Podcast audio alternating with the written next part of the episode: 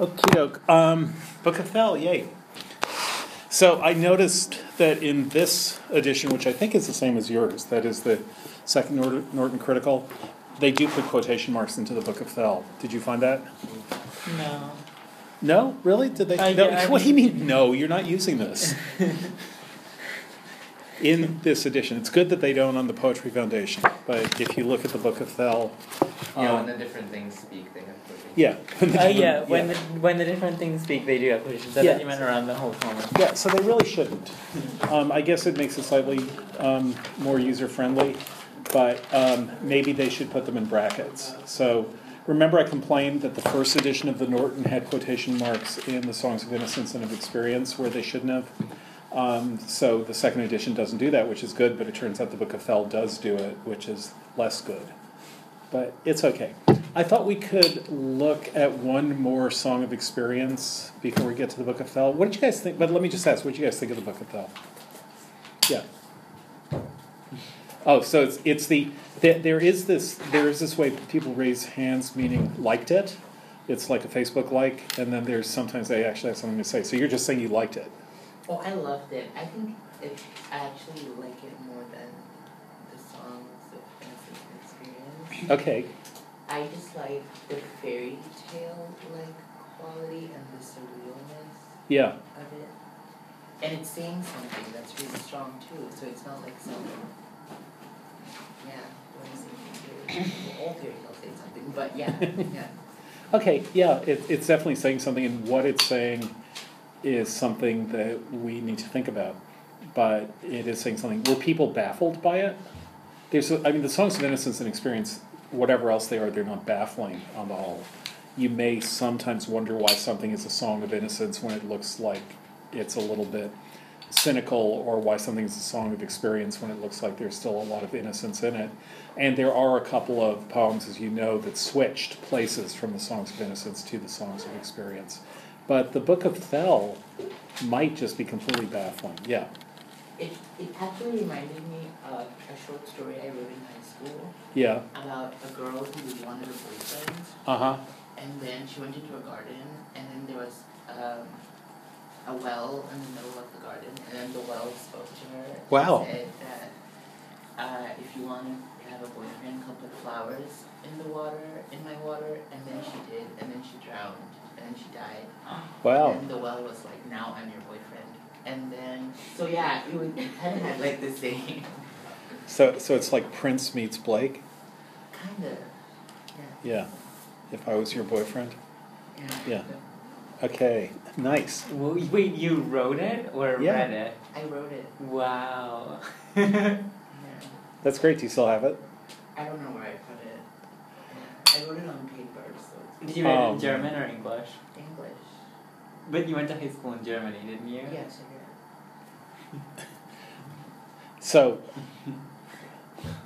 I think it's relevant, and so that, and interesting that there's enough similarity between the Book of Thel and your sense of the relationship of sexuality and mortality, maybe, that you would come up with a similar, a somewhat similar image. That is the well in your story, and the open grave at the end of the Book of Thel. So that's great. Were other people confused by it? Did you like it and were confused by it? Did you? I'm gonna go with that. You're, you're going to go with liked it and was confused. Yeah. Is that different from liked it but was confused, or is it the same thing? Um, I guess it's kind of the same thing. kind Okay. of like Rape of the Lock, actually?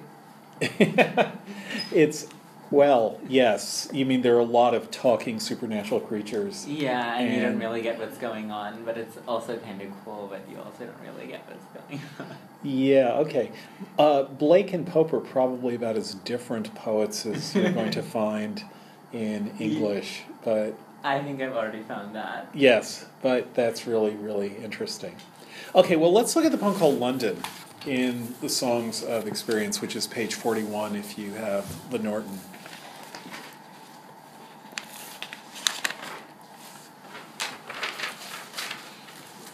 And we don't need to spend a ton of time on this poem, although people do. It might also be worth looking just to give a context. What I want to do is have London be a little bit of a context for the Book of Thel, but maybe as a little bit of a context for London, look at the poem on the previous page called The Garden of Love, which might be a 12 line version of the Book of Thel. Someone want to read it? Oh, don't all raise your hands at once. How will I choose? Nicole. London. No, the Garden of Love. The Garden of Love. Sorry, the Garden of Love. I went to the Garden of Love and saw what I what I never had seen. A chapel was built in the midst, where I used to play on the green, and the gates of this chapel were shut, and "Thou shalt not" writ over the door. So I turned to the Garden of Love that so many sweet flowers bore, and I saw it was filled with graves, and tombstones where flowers should be, and priests in black gowns were walking their rounds, and binding with bri- with briars my Hmm. joys and desires. Okay, so quickly, who's the I in that? What kind of person? What you're going to see in London is another poem that begins with the pronoun I. I wander through each chartered street. Doesn't seem to be the same I, so we wouldn't quite say that it was Blake. We'd say it's whoever what is happening in the poem happens to, maybe. So, what kind of person is it in the Garden of Love? Maybe a child or a lover? Or a child or a lover? Is there a difference? Or what would the difference how what would the significance of the difference be?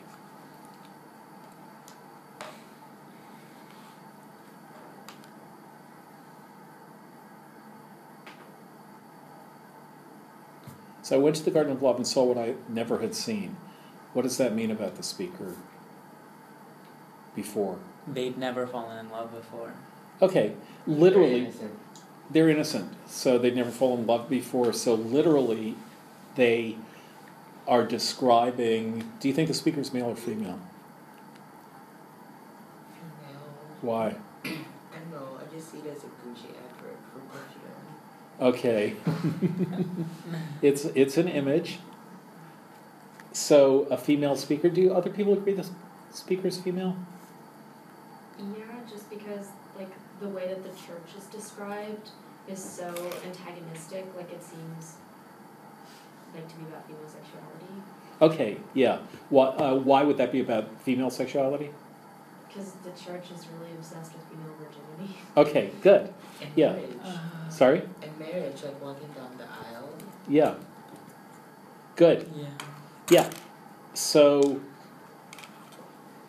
the speaker goes to the Garden of Love. That means she. Does anyone want to say he?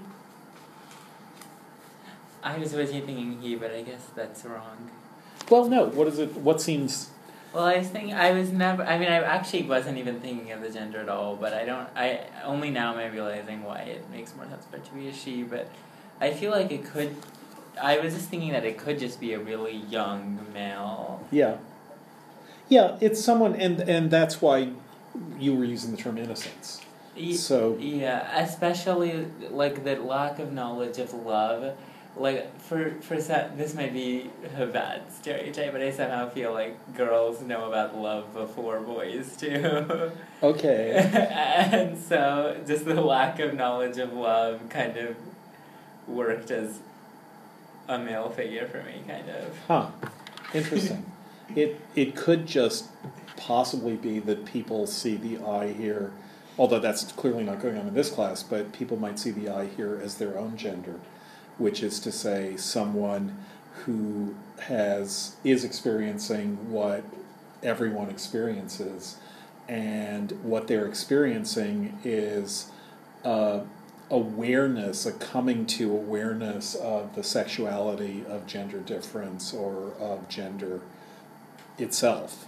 And therefore, you might, what the pronoun you choose might have something to do with your own experience. So that's possible also. It does seem that the I in London, would someone read London? Megan, you look like you were about to volunteer. I'm so glad. I wandered through each charted street, near where the charted Thames does flow.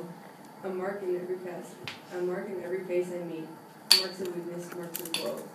In every cry of every man, in every infant's cry of fear, in every voice, in every man, the mind forged manacles I hear. How the chimney sweepers cry, every blackened church it falls, and hapless soldiers, and the hapless soldiers sigh from in blood down palace walls.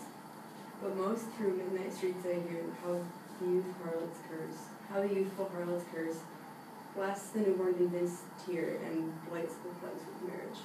Blights with flags the marriage hers. Thank you. Um, Blake's with plot, no, it doesn't work.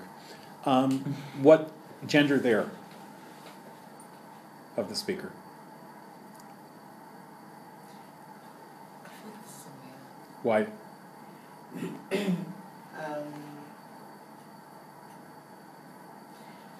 I I think it's the I suppose like the industrialness of of the city. Mm-hmm. And also, like in the last uh, stanza, how the youthful harlot's curse. I wouldn't imagine a woman in his time calling other like like she would think it. I would assume, Yeah. but it wouldn't be like her place to say you're a harlot. Yeah. I think it will be a word that would come very easily out of a man's mouth. Okay, good. Yeah, yeah. And I think more obviously in ev- uh, in every cry of every man, Mhm. like it would probably be in every cry of every woman if it was a female narrator. Okay. Or maybe it's that the notion of something like full experience is what is the figures who are least able to be mistaken as innocent, which are not women, because women can be mistaken as even grown adult women can be mistaken as innocent because they're protected from the world by social mores and social demands. The very fact that the speaker is walking alone through London, that's not something a woman would do at the time. The danger to women who are unaccompanied is large. Yeah. The other thing is just the phrase "the marriage hearse" seems Mhm. to me like something that would be a myth. Like for men, marriage is more of a confinement. For women, it's like the path that you do, Yeah. and it's it's limiting. Yeah. So it's definitely an anti-marriage poem. The marriage hearse. It's quite that's quite a phrase. Not the marriage carriage. Uh, not it's the hearse in which what's said on the back is just married, or it's a carriage in which what's said on the back is just died, or something like that. Wow. So This is too depressing. It is depressing. Uh, one question you can ask is, do you think the speaker of this poem, do you think the speaker of this poem is Blake? Probably not, but it's harder not to see this poem as the voice of the bard that is Blake in his most undisguised mode in describing how terrible things are in London. That is, there are poems in the Songs of Experience that are poems of sheer anger, like the Holy Thursday version of the Songs of Experience. Is this a holy thing to see?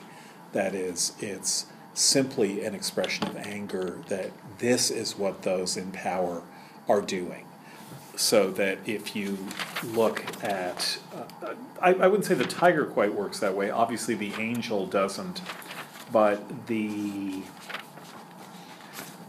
Holy Thursday, this is page 31, is that, you don't have to go, but just listen. Is this a holy thing to see? So it's Holy Thursday.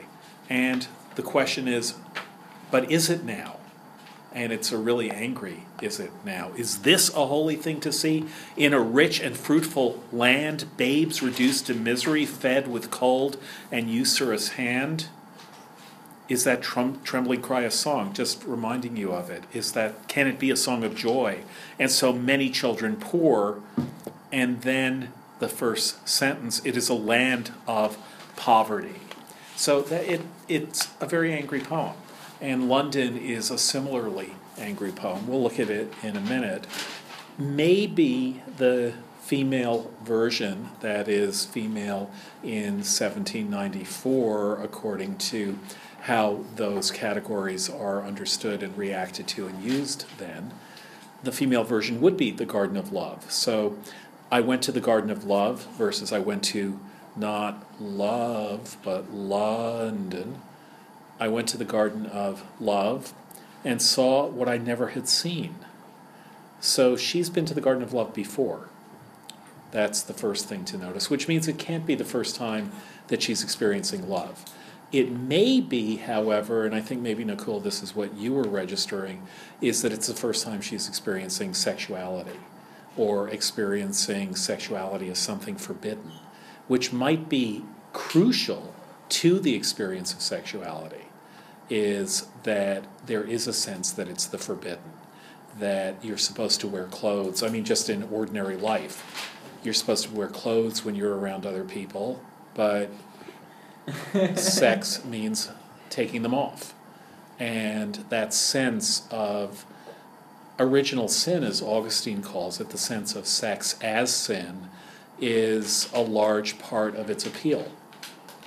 That could be why it would be the poem, the first poem of genuine sexuality, of love as sex, rather than love as affection, or something like that. Oh, just like um, this is probably a really bad an- connection, but the idea of like the um, appeal of sex coming from the fact that it's a sin Yeah. kind of reminds me of the the the the poem with the Hermes and Aphrodite. Yes, yeah, by yeah, yeah, the Afro Aphrodite. band. Yeah. Yeah. So, yeah, it's it's it's why we use the word dirty as a, or why your generation uses the word filthy as a term of praise, right?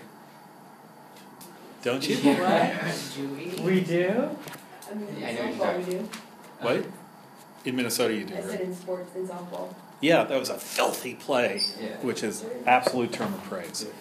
Um, but it, it- sick, yeah, sick or illin, yeah, or wicked. With, yes, but that's local. That's or when local. people say I'm bad, but it means I'm good. A Yeah. bada- A badass. Yeah, or a badass. I Yeah, was shocked at badass when I first. yeah, yeah. Yeah, but I think you're thinking like a bad bitch. No, like oh, you're like w- I'm bad, you know, like i like if you score a home run or something like that, people say that, Yeah, right? yeah. you don't say it, Olivia. No. Right? You I ju- think you- it's just like a sports thing. What- I'm gonna lose. What? I think I would say I'm bad. Like what? What? No, people definitely say that. Like badass. Maybe. Yeah. Yeah. Okay. But Well, what about Wicked? I'm from California. We don't. But know Massachusetts. Wicked good, Yeah, such and such. yeah, Wicked yeah. Smile. I thought that Wicked was Harry Smile. Potter. This thing about the. Yeah, that's what I thought too. This chimney sweep thing that, that he. Where are you from? to. Yeah, yeah. Oh, I'm from And New the York. usurer's hand, that It's would be, New York thing. It's these are the masters Boston. who, It's these little kids are Yeah. Turning all their money over. Yeah. Yeah. Well, yeah, they do say wicked a lot in Massachusetts. Yeah. Like I didn't hear people say that that weren't British. Okay. Or awfully. But the idea of filthy as a term of praise probably derives from the idea of dirty as something which is pleasurable within sex. That is, if you want to rent a dirty movie, it's not that you uh, that you object to the dirtiness of it, and the well, is it? What do you think dirty? No, means? I'm laughing at Tafara's face. Talk Dirty to Me, that's the title of a movie, right? Uh, so, So- It's a song. what? It's a song. Yeah. So, so filthy is probably derived from that, the way lots of slang is derived from older slang. You know about okay, right? We talked about this in the 18th century. class. Oh, yeah, but that's not anything dirty. No, but it's derived from older slang. Yeah. Slang tends to be derived from older slang. Oh, correct. If Yeah. that's what you Yeah, were yeah, yeah. thinking about so pensively. Yeah. I was trying to think about other things. Yeah, so it was it was originally all oh. correct was what people pe- so there there were there were kids in New York City who instead of saying all right thought it was cool although they didn't have the concept of cool. They had the concept, they didn't have the word. Thought that it would be cool not to say all right but to be a little bit affected and say all correct. So I'll meet I'll meet you tomorrow all correct and the other person would say all correct. And so they thought that was witty. And then they decided that they would spell all correct in the Dutch manner because New York City used to be New Amsterdam. So instead of spelling it A L L C O R R E C T, they spelt it O L L K O R R E K T or E C T.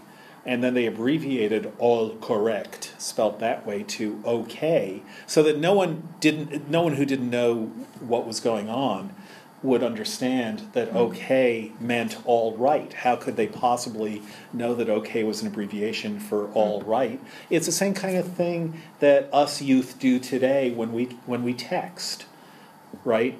So it's when you when you do texting and you also do something like well your version of that would be ZOMG. Do you know where the little Z comes from in Zomagod? Wait, first of all, I didn't even know there was a VO. Really? You guys are not with it. What? Here, just Google ZOMG right now. I never heard of I don't know what Yes, you have. I've never heard of that. Does everybody know it? ZOMG like that. Small Z, capital OMG. Uh, used to express great surprise and excitement. See? Oh, actually, yeah, I've seen it. The Z was originally a mistake while attempting to hit the hit the Well, that's shift really key. Yeah. So it doesn't happen on phones. It, maybe you guys are too young because you do all your all your writing on, on phones. But it does happen if you try to hit the shift key and you hit the Z instead. So you or so you hit the Z, then you hit shift right after that, so the Z appears and then it's OMG. So it's like being pwned, which is also a typo. Yeah. Oh? P W N E D Instead of an O. instead of O W N E D. So if you're pwned, it means the other person. It's like Nancy Pelosi totally pwned Donald Trump about the wall, and um, What does that mean? pwned means that you were beaten badly by your opponent, and it And where does is that come from? Owned O W N E D, and it's a typo for owned that occurred a lot in gaming. So it became pwned, and that became standard slang. So slang is always a derivative from other slang, or not always, but frequently. Filthy probably comes from dirty, and the idea at any, Filthy rich.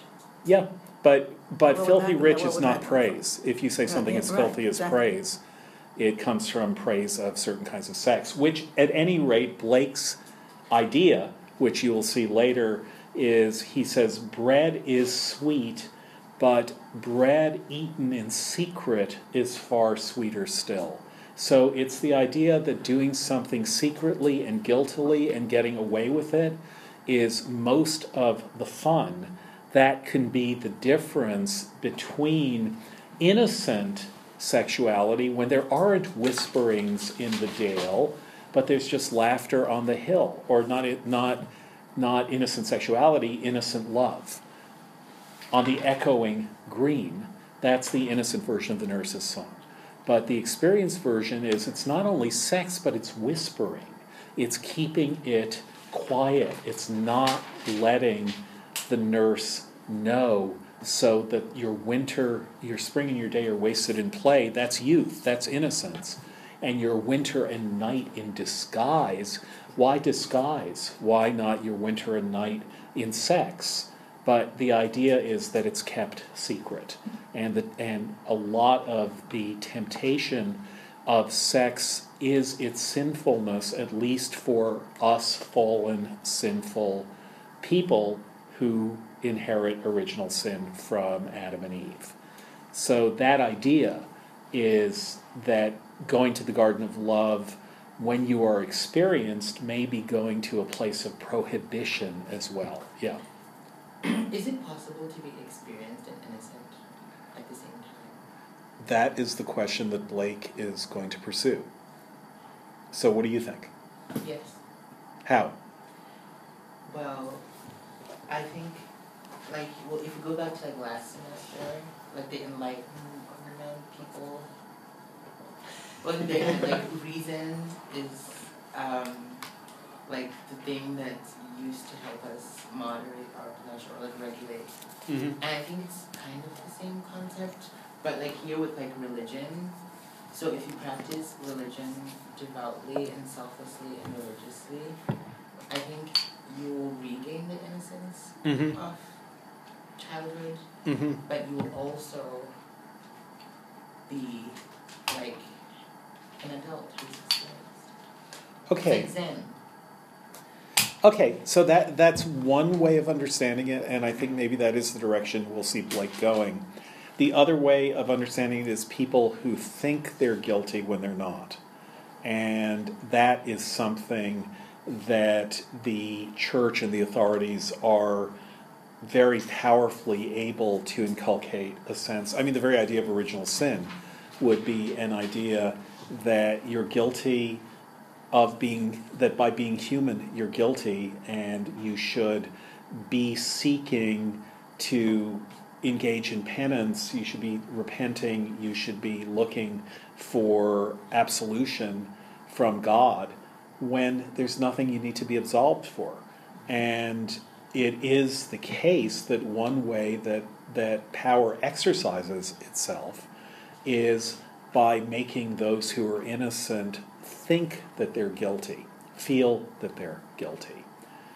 One of the uh, guilt is a great is a great motivator, and the fact that you feel guilty is possibly just to put it in the most general sense the gen- most general way possible the fact that you feel guilty might be a really good sign that you're innocent those who are really guilty of crimes don't feel guilty for them those who are Really? intentional criminals, those who are absolutely willing to play hardball and willing to exploit anyone who can be exploited, they're really gleeful about it. And if you feel guilty, not if you express guilt, which may be BS, but if you feel guilty, that's a sign that you're not entirely guilty. Yeah. What about the guy in Crime and Punishment? Well, that's a really good example, Raskolnikov in Crime and Punishment, who we like in the end. And the the detective who is after him is someone we get more and more worried about him as he comes closer and closer to catching him. And yeah, he's he's guilty of murder, but there is something that makes him compelling as a character because he has an innocent soul.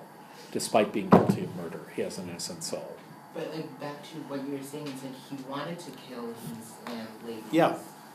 He wanted to, Yeah. and he's still innocent. Well, it, you're asking can, can experience and innocence go together? And the strong version of that would be can guilt and innocence go together? And to say that they can't, to say that they can isn't to say that the guilt, that doing something guilty isn't there, because Raskolnikov really is guilty of murder. But to say that you can still, in some sense, be an innocent even if you're guilty of murder is, I think, what Dostoevsky, that's what he's pushing. That you can be guilty of the standard crime, the, the crime that measures what crime actually is, which is murder and murder of someone helpless and murder of someone who can't defend herself. And you can have committed that crime, and that doesn't mean that you've entirely given up a claim to being an innocent person, not innocent of the crime, obviously, but um, nevertheless that that you're an innocent person in the way, let's say, that a vice president who wants to have his company get a lot of contracts in a war zone starts a war in order to make that possible. That would be guilty in a sense that's much harder to defend than Raskolnikov, who is is confused. I mean, really badly confused, which is partly a sign of innocence. The vice president who did that wouldn't be confused in doing it. He would know exactly what he was doing. Is there some sense of innocence in him also? Possibly. Maybe. It's possible, but it's a harder case to make. But the point about the Garden of Love, we do have to get to the Book of Thel, but the point about the Garden of Love is that the speaker has been there before. And for her, it's the Garden of Love. That is, it's not the garden of sex, it's the garden of love. What garden should you immediately think of whenever you read about a garden in literature? The apple, the Adam and Eve, yeah. Yeah, what do we call that garden? Eden. Eden. Yes. uh, you can also think of the Garden of Adonis, but the Garden of Eden, yes. The Garden of Adonis is for the Spenser class. The Garden of Eden. And what happens in the Garden of Eden? We're driven out of Eden. Eden becomes a place that has been the place of human joy and then becomes the place of human prohibition because that is where human sin first occurred. So she goes to the Garden of Love and saw what I never had seen. So she'd been there many times before. Otherwise, she wouldn't say never. You, the second time you go to a place, you don't say, I never saw that here before. You would say, the last time I was here, that wasn't there. But not, I never saw that there before. And saw what I never had seen. A chapel was built in the midst where I used to play on the green. So used to play. Yeah, so we'll proof that it was a repeated occurrence that she was there and this is a new. Yeah. And we've seen other poems in which children are playing on the green. The Echoing Green is one of them. And what's another? Nurse's Song. Yes. So where I used to play now there's a chapel. A chapel may not be a bad thing. It may be a place which is we may think that it's a place which is a temple to love. And possibly it is, that suddenly the garden of love becomes a place in which love is worshiped rather than being something which was simply experienced. So I don't mean experienced in the experience way, I mean experienced as in it was a place of love. Now it's a place where love becomes worshiped, and that can at first possibly mislead you into thinking that's a good thing because a chapel is a place of praise and prayer and and honor but it turns out not to be a good thing because we find out and the gates of this chapel were shut. And thou shalt not writ over the door. So where's thou shalt not from? The 10 commandments. So this chapel is saying that the ah. garden of love now has a region in it and in which is forbidden. And not only is it forbidden but the chapel seems to stand for prohibitions in general because you can read thou shalt not over the door of the chapel even though you're not in it so it's not you don't get to go into this chapel it's in this garden the chapel stands for authority and the authority is saying so what we would say in the real world is it stands for the church yeah Even before the gates of the chapel are shut, I think we already get a feeling that the chapel's a bad thing because, like, there's no more room for play. Right. So. Yes.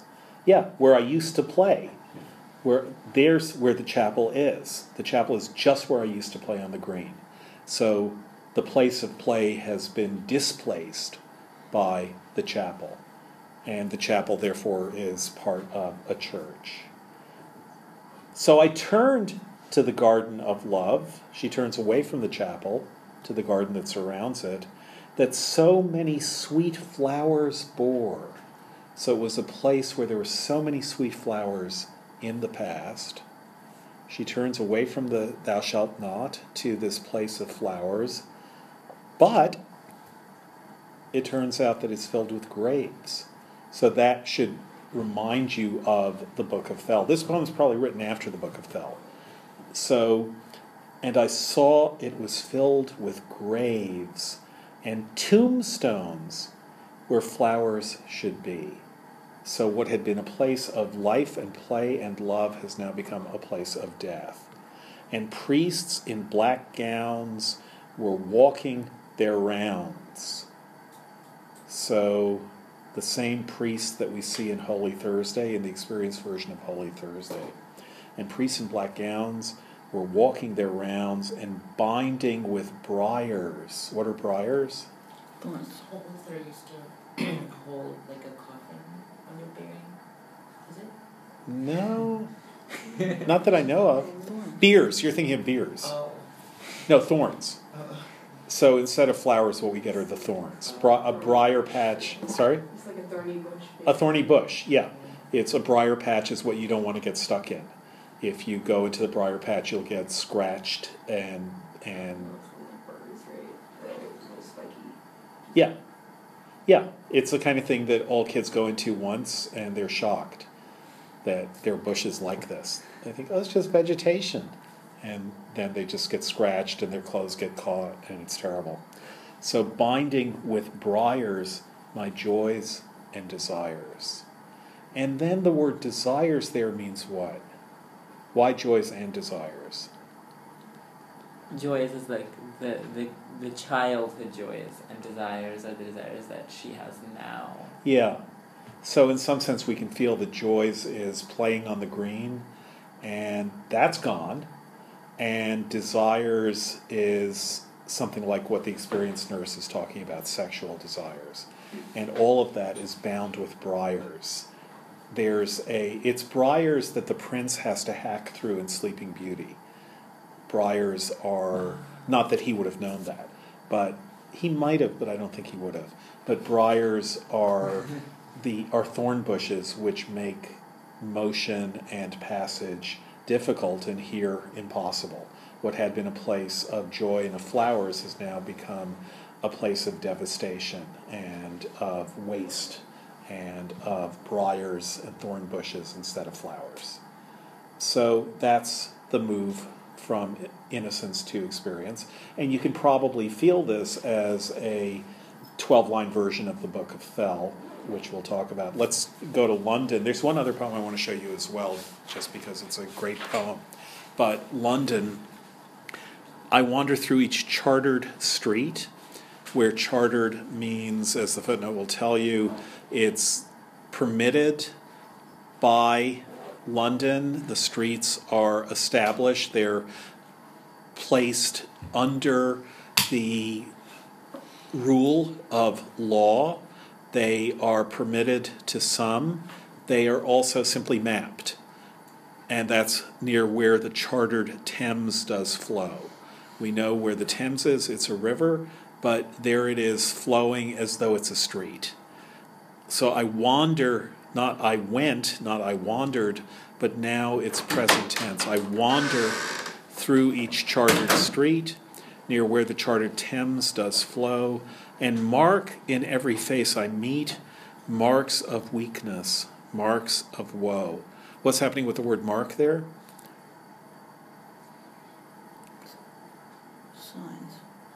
Signs of weakness, signs of woe. What about the previous line? To note. To note. So there it's not a pun because they're related words. To mark something is to notice it, but notice it so strongly that it's as though you note it or put a mark upon it. So it's not literally putting a mark upon it, but it is the same word. So to mark in every face I meet means to see in every in every face I meet marks of weakness, marks of woe. So if you took the two meanings of the word mark and brought them a little bit more tightly together, what could that mean if mark isn't meaning primarily notice, but something stronger than notice? I mark. So, Shown. yeah, Yeah. yeah. I mark in every paper I read marks of C's and marks of D's. So, what would that mean? Awful. Yeah, so that I put a C or a D on every paper that I read, and what that means is you see the C and D in every paper that you get back because I am marking, that is putting the mark on the piece of paper, and now the piece of paper has the mark upon it. So if he marks in every face he meets, if you take that strongly, that it's because he's actually marking those faces, which isn't the primary meaning, but given the fact that he marks marks, it ha- it's there grammatically. And then what you might get is something like, what do those faces see in him? So he meets people, and he sees marks of weakness, marks of woe. Do you think there are marks of weakness and woe in his face? Or is he exempt? Yes.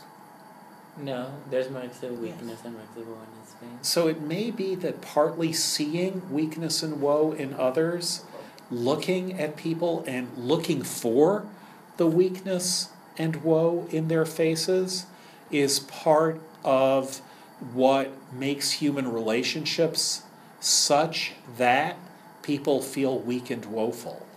That is, if everyone is looking at everyone else with suspicion, then their suspicion would be ratified that they are around people who they can't trust because those people don't trust them.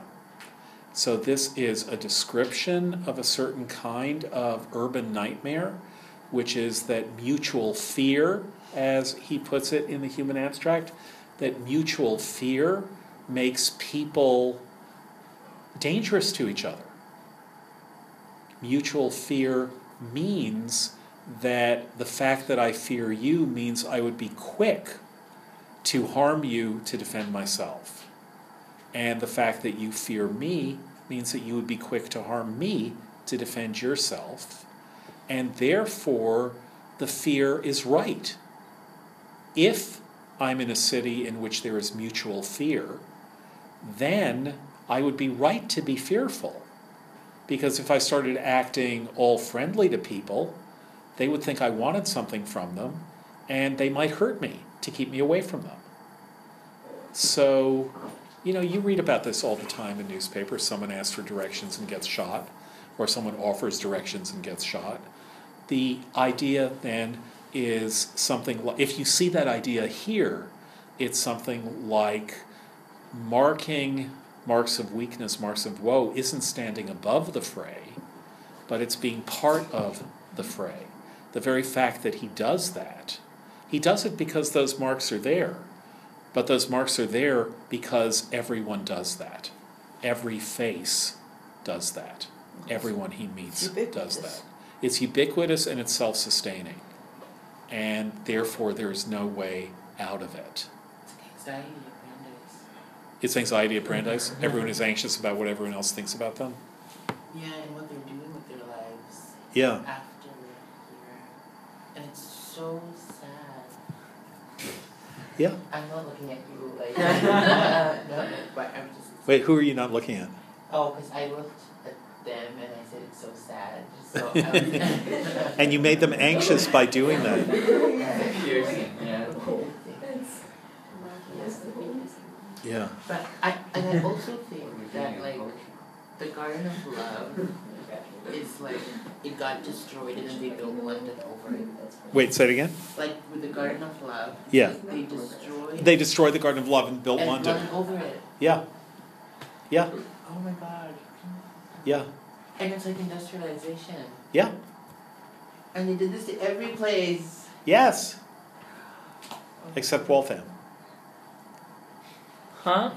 Known as known as the Eden on the Charles River. Wait, really? No. No. Very much not. No, it was industrial. Waltham's been industrial since the nineteenth century. Yeah. Okay. That's why it's called Watch City. It's It's a watch factory. it was all watch factories. Oh. You can still get Waltham watches, even though they don't make them in here anymore. But this used to be the watch center of the United States. Wow. So, and that's that's the factories down on the Charles River that are now that are now condos, were watch factories. So this was the place for a time. Also, presumably for beaver on City Sorry. Hall, there's like bronze beavers on Oh, is it? Yeah. Which like oh, absolutely delights me. Yes. Yeah. Yeah. All right. So. Free industrial. So marks of weakness, marks of woe, in every cry of every man. So every man cries, and in every cry of every man, and in every infant's cry of fear, in every voice, in every ban. So ban there would mean law, but it would also mean marriage ban. That is, do people know what marriage bans are? What are they? Like rings. No, not bans. Bans. Oh. Announcements. Yeah, you have to, if you're gonna, it used to be the law that if you were going to get married, the church had to announce the marriage three times before it took place on three separate weeks. We do that in Zimbabwe. Okay, and why do you do it? Honestly, I don't know, but they just shout the announcements like at the end of every mass. Yeah. Like the son of whatever and the daughter of whatever are finally getting married. Are finally getting married? Uh, you know, and then everybody. God, it was so long. Yeah. So the idea was not finally, it was so that it was made public and had to be announced in public so that if someone knew anything, mainly against the groom, but also against the bride, especially that the groom was already married, for example, this could, the marriage could be prevented before it took place. So the idea of the bans is an idea of making it public so that if people had a legal right or recourse to prevent this from happening, they would. Which is then pre- in the ceremony itself too. Yeah, then in the ceremony, if anyone here knows why this marriage shouldn't take place, let him speak now or forever hold his peace. But the bans were kind of like that part of the ceremony, but for several weeks before the marriage. So, in all of these things, including in this promise of marriage, the mind forged manacles I hear. And so that's a very famous and great line. Mind forged manacles. What are manacles? Shackles. Yeah, and why mind forged? Because they're abstract. Because they're abstract. They are manacles of the mind. You could say mind forged means something like forged for the mind. People can wander through the streets of London, but their minds are manacled or shackled, which could also mean that they're not real. That they are a manipulation of the mind into a feeling of guilt, which would be what the Garden of Love is about. Mind forged manacles are manacles which all we have to do is think differently and we would be free of them. But we don't think differently. And I hear those things. In every cry, what I'm hearing are those manacles rattling. And then I also hear how the chimney sweepers cry. So we're going back to the chimney sweepers poems, songs. What do the chimney sweepers cry? Weep, yes. So even the cry offering wares, which are weep, weep, weep, weep. How the chimney sweepers cry, every blackening church appalls. What does that line mean? Every every church is appalled by the chimney sweepers. Well, they're not appalled, it's one of the the problems. They're doing the appalling, right? They're doing the thing that is. You, yeah. Yeah, we should be appalled. It's the the churches. If you say that the that you know this is an appalling mess, as one's parents sometimes say of one's room, when one is me. What- What do you mean? I have no idea what you could be talking about. This is. have you been to my office? No, I've heard. Oh my god! It's actually the coolest place ever. I actually think it's so cool. It's a little labyrinth. Someone- It's, yeah, yeah, it's really cool. I think it's really cool. Someone made a movie here a couple of years ago. So, some students made a movie in which Satan is a character. They actually hired a professional actor for Satan. I think it's still on Vimeo. And so he works in my office in the movie. I let, I let them have my office for Saturday so they could film those scenes. And uh, he's he's right at home in it. So you have quite a reputation. Yeah. so apparently, who knew?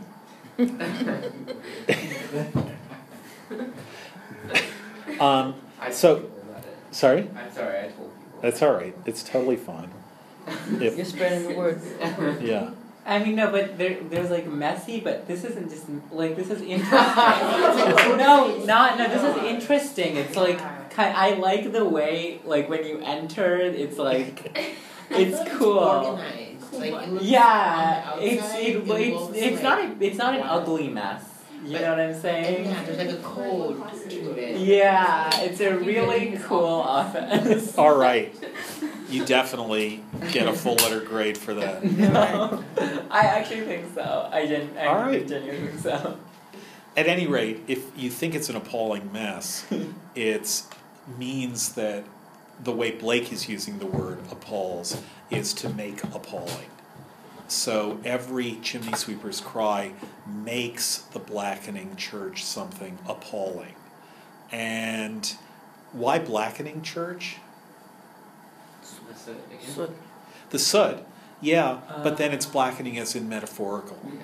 That is, that the church is blackened. The chimney sweepers are supposed to be cleaning soot, but the very fact that the church permits and encourages this. Remember that the that one of the chimney sweepers' parents had gone to the church to pray, which we now find out if we didn't see it from the experienced chimney sweeper song means that one of the things that the church is doing is it is getting the parents to go somewhere where they won't see what's happening to their children.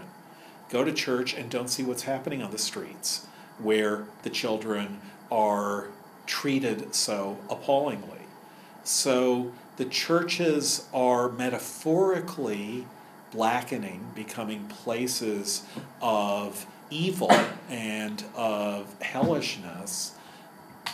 We can see that by the chimney sweeper's cry. The fact that the chimney sweepers are in the city blackens the reputation of the churches in the city. So, literally, the chimney sweepers clean the soot out of chimneys, and figuratively, they turn the churches black with the soot that they're cleaning from the chimneys. So, how the ch- chimney sweepers cry, every blackening church appalls.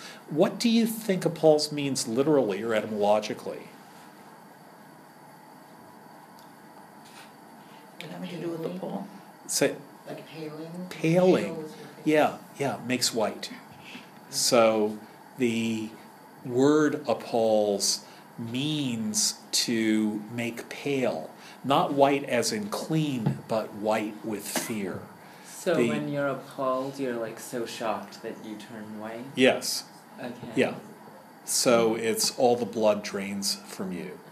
And therefore, it's he's using the word both literally and figuratively, and he's saying the whiteness of the church is, as John Milton, one of his one favoritist poet, poets, says, um, that that the that that what you get is what Milton calls an excremental whiteness, which is quite a phrase from his. are you going to write that down? Yeah, from his uh, prose tract on freedom of uh, freedom of the press called Areopagitica, an excremental whiteness. And it's the same whiteness that Melville will pick up in the chapter on the whiteness of the whale in Moby Dick, where the where that whiteness is also called appalling. So every blackening church is appalled, is made appalling, given maybe its literal cleansing, but only literal, that is the removal of soot, has the effect of making it appalling and therefore figuratively blackening it. So, how the chimney sweepers cry, every blackening church appalls, and the hapless soldier's sigh runs in blood down palace walls. So the soldier has no choice. People are soldiers because they're poor and they have no other way of surviving. And their sigh, that is their need, let's say, for food, for sustenance, turns into blood running down palace walls. Yeah. Um, and that line also reminds me of this end of a chapter in War and Peace when the soldiers start fighting, Uh huh. and then I think it's a commander or something who says, Your job isn't to ask questions. Yeah. Because they had suffered so much, and they were like, Why are we doing this? Like, what is the meaning of life? And like, whatnot. And then they were like, Your purpose is not to ask questions, it's like to do. And I was like, Whoa, it's like some metaphor of like for life, like the mind forged manacles. It's Yeah. like just little robots. Yeah. Yeah, and notice that man turns into manacle. That is, that there's a kind of pun on the word man becoming manacle. Uh, the reason man, the word manacle means something that chains the hands. The man in manacle is from manus, hand, not from man as in male. But the, you know, when people say man the decks or man the torpedoes, that might mean we, it's like all hands on deck. Not we need men there, but we need hands there. But at any rate, manacles means cha- the chaining of hands. And manual labor is labor of your hands. So, yeah, the hapless soldiers, it turns into blood running down palace walls because palaces are what are attacked and defended. And in the same way as the church is blackened, the palaces are made scarlet with the blood of hapless soldiers. But most, through midnight streets, I hear how the youthful harlot's curse blasts the newborn infant's tear. So, harlots are prostitutes. They're youthful because they like the chimney sweeper. My father sold me while yet my tongue scarce could cry, weep, weep, weep, weep. So they become prostitutes very young because that's the only way to make money. And the harlot's curse is venereal disease. And it's also the literal curse. They are cursing the children that they have had Wait, as what, children themselves. What is Harlot's curse again? So it's it's venereal disease. The curse here would mean disease caught by having sex, gonorrhea. Uh, okay. And they are cursing the children that this terrible profession has inevitably caused them to have, whom they can't take care of. And the newborn infant is weeping, and instead of being comforted by its mother, its mother is cursing it. Not because she's evil, but because the situation is evil, and she can't take care of it. It's a, like a child mother or like a teen. Yeah, it's a yeah, it's a teen mother who has had a child because she's had to be a prostitute. So she's youthful and she is a prostitute and the mother of a newborn infant. And It's, the, it's almost like we're zooming out of the of the um the other poem about um of the chimney sweeper poem yeah, and seeing the whole Exactly. world exactly. or all of London rather. yeah, exactly. And exactly. it's like, oh, where's Waldo? And it's like you can spot the chimney sweeper. in there. Yes, yeah, yeah.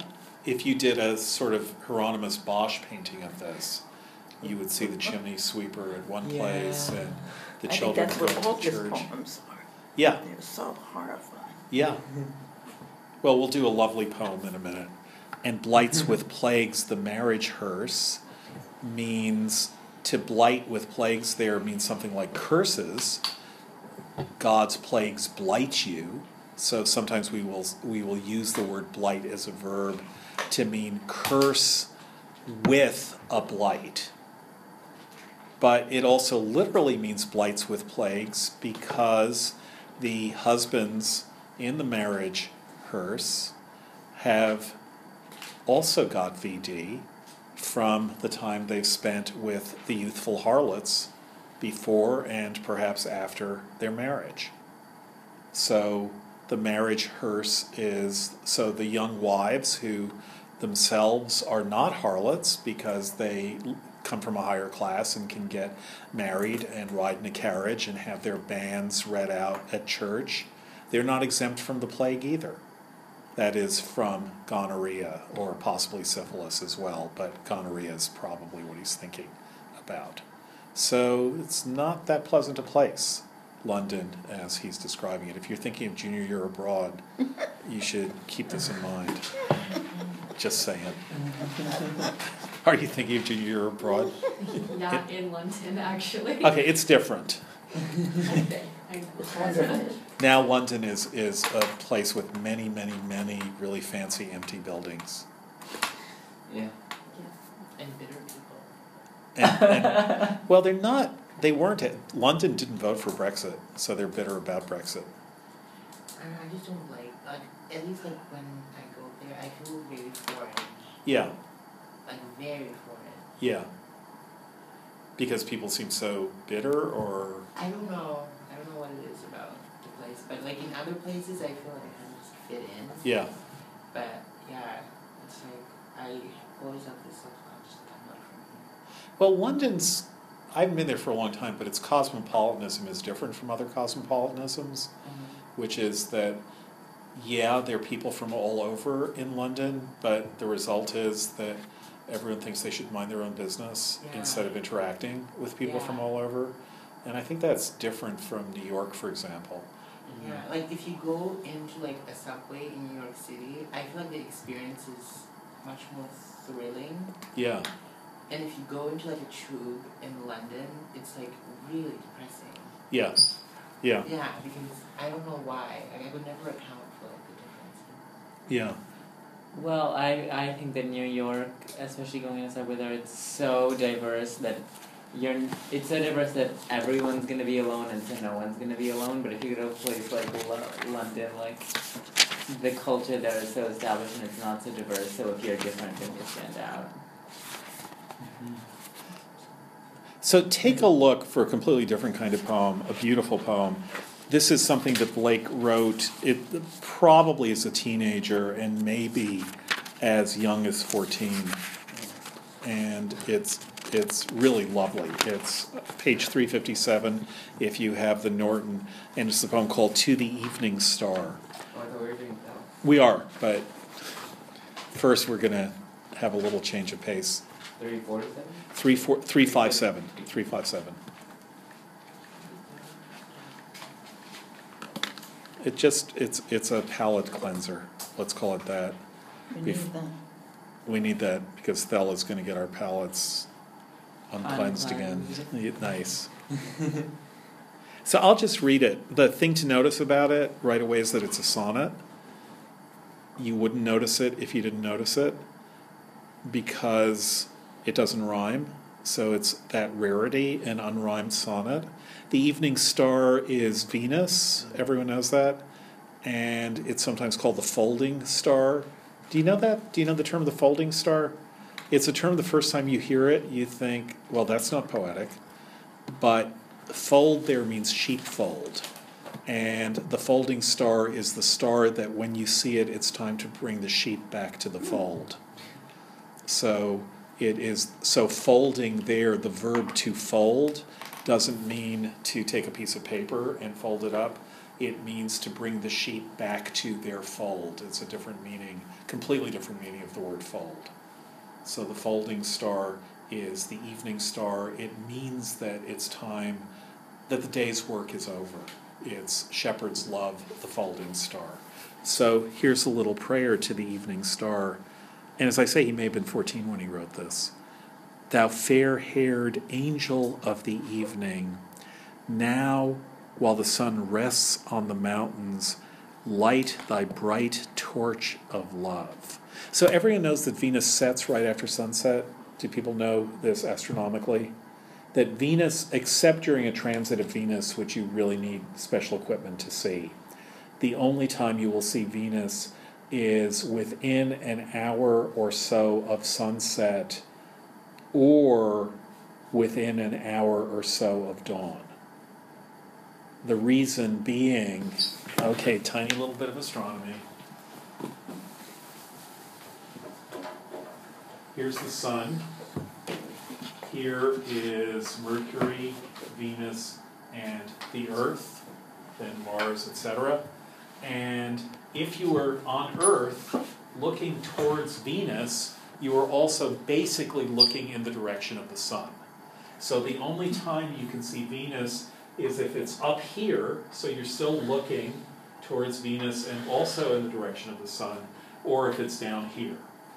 So as the Earth rotates, let's say it's rotating this way, then the sun sets from earthly perspective, and Venus will set a little bit afterwards. So here we're seeing the sun, here the sun sets, but we can still see Venus, and then here a little bit later Venus sets.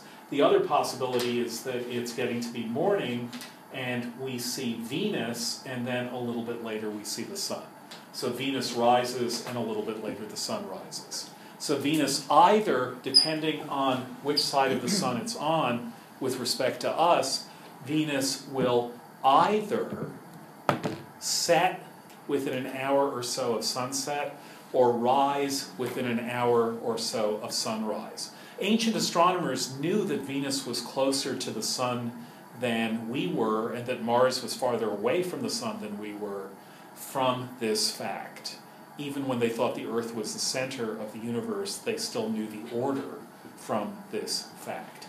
This is important not only for this poem, but as you'll see, it's going to be important to the Intimations Ode, which is Wordsworth's great poem, and in a sense, the central poem of this course.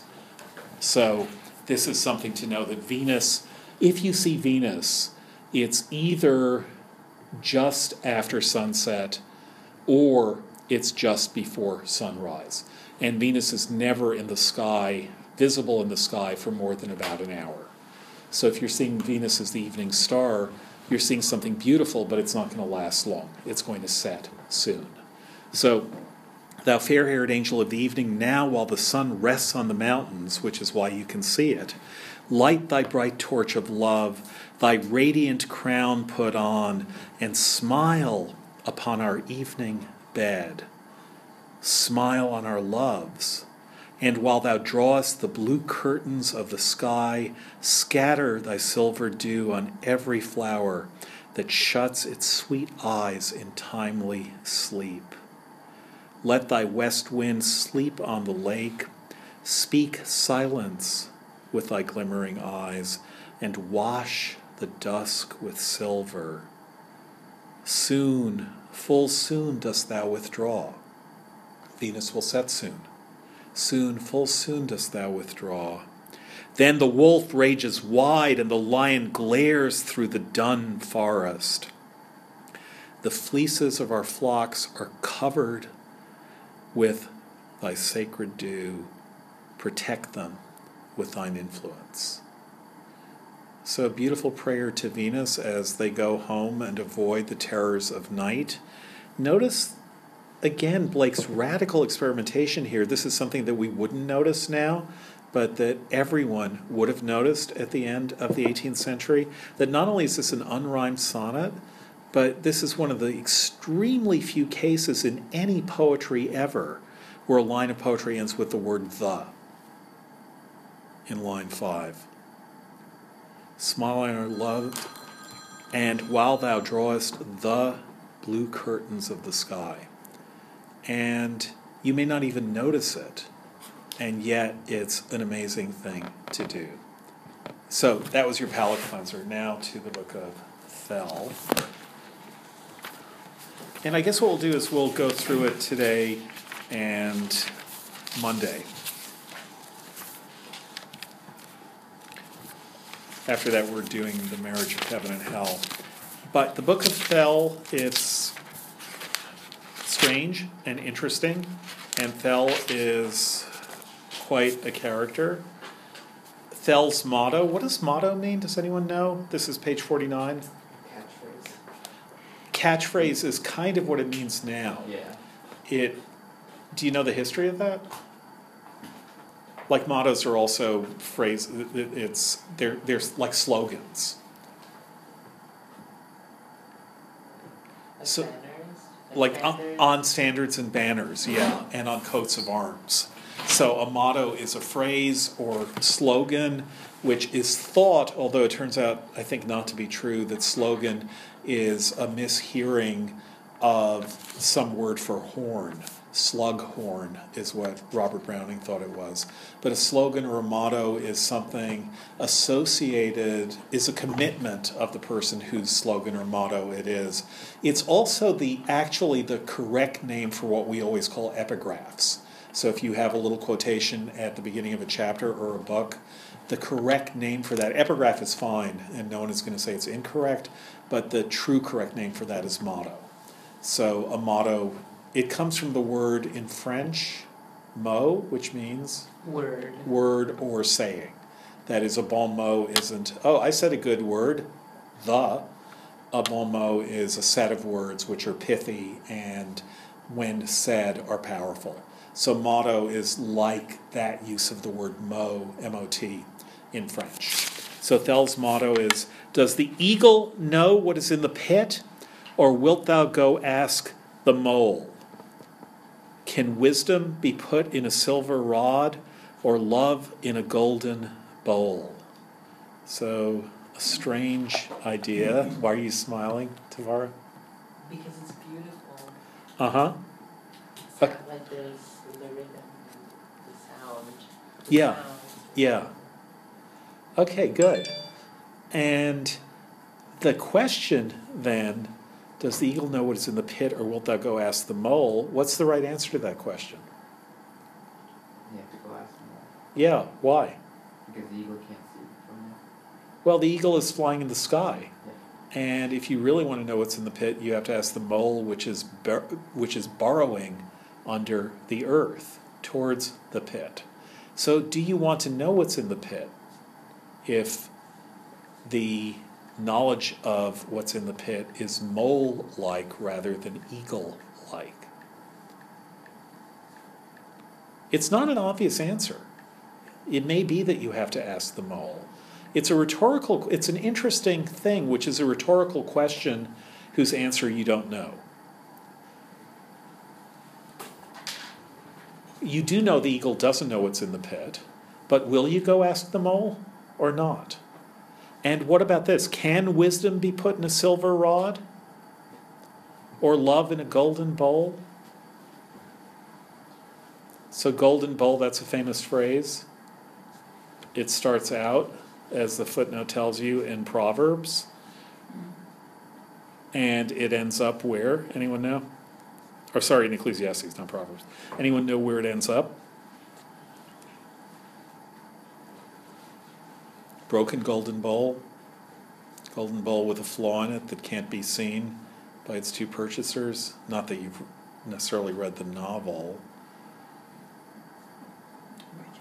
Henry James novel, The Golden Bowl, Henry James's greatest novel, in which there's a scene in which the prince and the woman he's been seeing purchase a golden bowl for kind of cheap because there's something wrong with it. But what's wrong with it can't be seen. It's flawed, but its flaw can't be seen. So that's the the the scene which gives the novel its title. In this motto also, like, because Thel ends with The thinking pit. about the curb of flesh and the Yeah. nostril and the senses again. Yeah. Um, and so eagles are were thought to like be able to stare into the sun, something Mhm. that we can't do. Yeah, Um, that e- Yeah, eagles would clear their eyes when their eyes got scaled over. The belief was that they would look straight at the sun and the sun would burn the scales off their eyes. When you say the scales have fallen from my eyes, that's actually a reference to a, a belief about eagles that their eyes would scale over, but the sun would bur- burn the scales away. Go on. And, and likewise, moles, I don't know if they actually are, but traditionally are thought to be blind. Yeah, they're Um, close to blind. Yeah. Um, so it's, it's just like it begins with this question of like the limits of the senses. Yeah. And what would the silver rod be, English majors? What? No, say it. I don't know, pen, Pen that you write with? yeah. And what are pens, English majors, when poets talk about, Mightier than the sword. sorry, mightier than the sword? Um, what are rods and bowls, English majors? Everything's a penis. That's like the first thing. Not the bowls. yes, rods are penises and bowls English oh are. right there. Yes, and bowls are.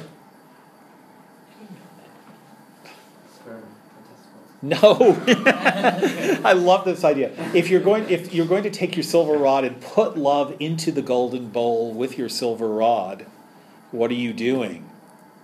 Comma English majors. You are. What is it called? Having sex. Yes, I was trying to look for a fancy. Why. English majors? Copulating? Why English majors, what is that, what is that image? It's just the most common symbol. It's just such a basic symbol that, uh, you know. Really? Yeah. Okay. Oh, No, the, the the first thing English majors learn is that everything's a phallic symbol, right? oh, Right. Like what's that? I didn't. well, now then you were not gonna be able That to was- severely. watch That's because you went to Barnard. ancient- No, it's because you went to Barnard. What is this? Quick, I'm not gonna be able to quick, quick. What's that? What's that? What's that? It's a phallic symbol. What's that? Good. What's that pencil? Yeah, what isn't? Yeah, right, Yeah, exactly, but you don't have exactly. to drink out Yeah. of it anymore. Yeah, I know. do. Well, that's what Freud says at the end of his great essay called, um, is it a note upon the mystic writing pad? Where, no, it isn't. What essay is it? Oh, shoot. I can't believe I can't remember what essay it is. But at any rate, he says, Who would walk the earth if he knew that walking the earth was tre- treading the body of his mother? And who would write if he knew that the pen stood for the penis with which he was staining the paper, which he was trying to take from his father and staining the paper. Freud is explaining hysteria there, and he says the reason hysterics become paralyzed is because they think they're walking on their mothers, and the reason that they can't move their hands to write with is because they think writing is actually a sexual violation. So that's so Freudians instead of English majors. How about Freudians? They used to be the same thing. Not anymore. What He needed Not in a my therapist. Freud did? Yeah, Yeah. he did. Well, he had one, but he was the wrong one. It was his friend Fliess, wrong guy to be a therapist. Freud also said sometimes a cigar is just a cigar. Yeah. Yeah. Which is a little credit for You have oral fixation, sir. Yes. Like- No, when he but when he says but if you say sometimes a cigar is just a cigar, it isn't. Wait, only sometimes is it just. Yeah, most of the time it's not a cigar; it's a phallic symbol. Because he Ah. smoked Yeah, a lot of cigars. He, he died of cancer. he died of oral cancer, Yeah. Oh wow. I think but he was smoking till the end, wasn't he? yeah, he was. Wait, and he In smoked London. and he still In called it a phallic symbol? Yeah, And, well, because, you know, like, like hysteria with oral is like the developmental stage. I have, tr- I have trouble with One his saying that there's no such thing as fixation. coincidence. And if That really bothers me. You mean when Freud says it? Yeah. Well, he doesn't quite say that. then He doesn't? for the rest Well, he does at one point, but what he really says is there's no psych, there are no psychic have an oral accidents. No what? Psychic So people like accidents. bite their nails or like Because I think there's we coincidence. just like do things or smoke, for example. It's an example of an oral fixation. And he smoked a lot, so according to his theory, he had an oral fixation. Okay. Well, there's no question that he had an oral.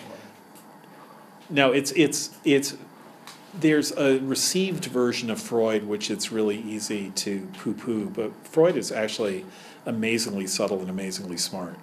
And there is no question that there's a whole lot of orality in sexuality for humans, uh, or also for cichlids, for kind of fish, but for quite different reasons. But that human sexuality has a large oral component, which isn't true of a lot of mammals, um, and that it also has an anal component, which is not true, or which is completely true for some mammals and not true for others. And Freud is interested in how it is that something not strictly necessary to reproduction, like orality and anality, is nevertheless so much part of human sexual experience.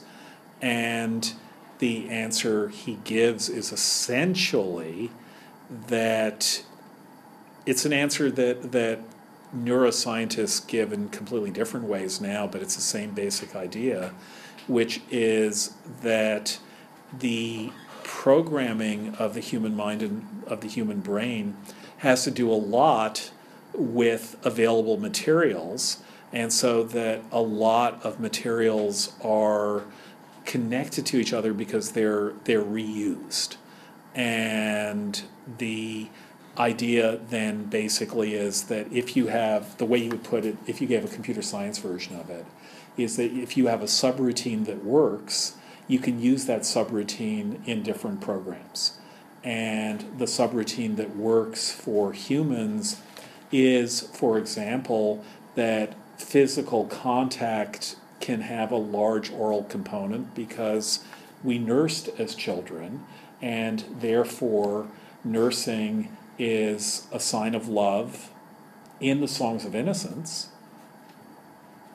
If in the song of innocence of your life, nursing is love and closeness with someone that you love, and then when love gets repurposed as sexual love, you have this subroutine which is already established to make nursing possible. And therefore, the orality of infancy becomes part of sexuality. And for Freud, it's how sexuality builds up in developmentally for human beings. So that's a very quick explanation of something which otherwise would just sound like, why does he think that orality is sexual? And the answer is, well, because it is. Because a whole, or what? Because the answer is that a lot of sex is, is has an oral component, and then the question is, how does it get that oral component? Why does it get that oral component? And Freud has a really good explanation, which is that it's a subroutine, which is necessary, and then is repurposed because that's economical. And if you see things that way, then you can you can start seeing that Freud's arguments are make a kind of sense. And even if you're suspicious of them, they start making a kind of sense. So if your orality is focused on a cigar, as Freud's was, and as many people's were, and as many people who vape now, there's an equivalent there if your orality is focused on something that looks phallic, the question is is it purely accidental that it looks phallic or that it's got a phallic aspect to it? Or does that make sense in some ways as, again, a repurposing of a subroutine? So, what you would say is that what advertisers do, what sellers of things like cigarettes and cigars do, is that they figure out, whether they know it or not, they're figuring out subroutines that belong to the human brain and they repurpose them.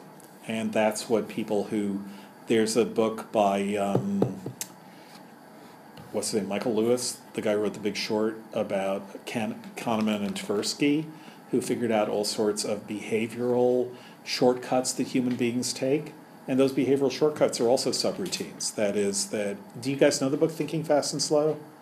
So it's a totally great book. If there's a nonfiction book that you should read to figure out how you're being manipulated, Thinking Fast and Slow is the one to do it.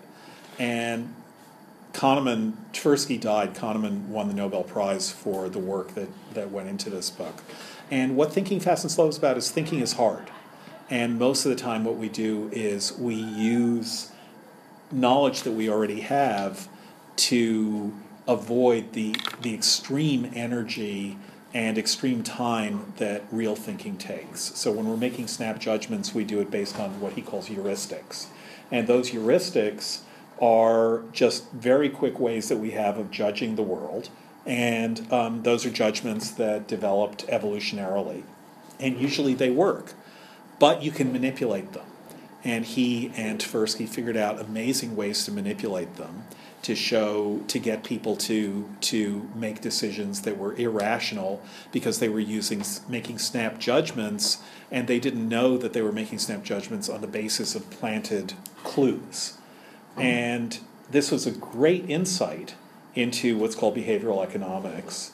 And now advertisers have read this book and they're making ads based on the discoveries that Kahneman made. So, in fact, this thing that was supposed to make us see more clearly how we're being manipulated becomes a Bible for manipulation.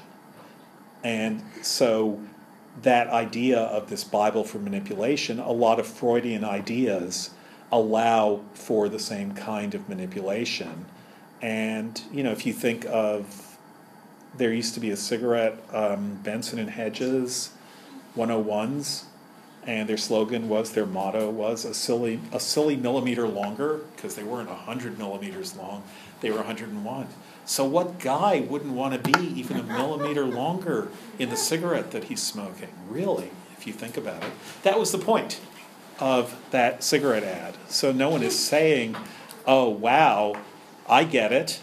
It makes me feel manly. But everyone is thinking, oh, length, good. So, that's, that is the repurposing of a subroutine, as you could call it. Okay, we'll do more Book of Thel and read The Marriage of Heaven and Hell for Monday. And have a good week.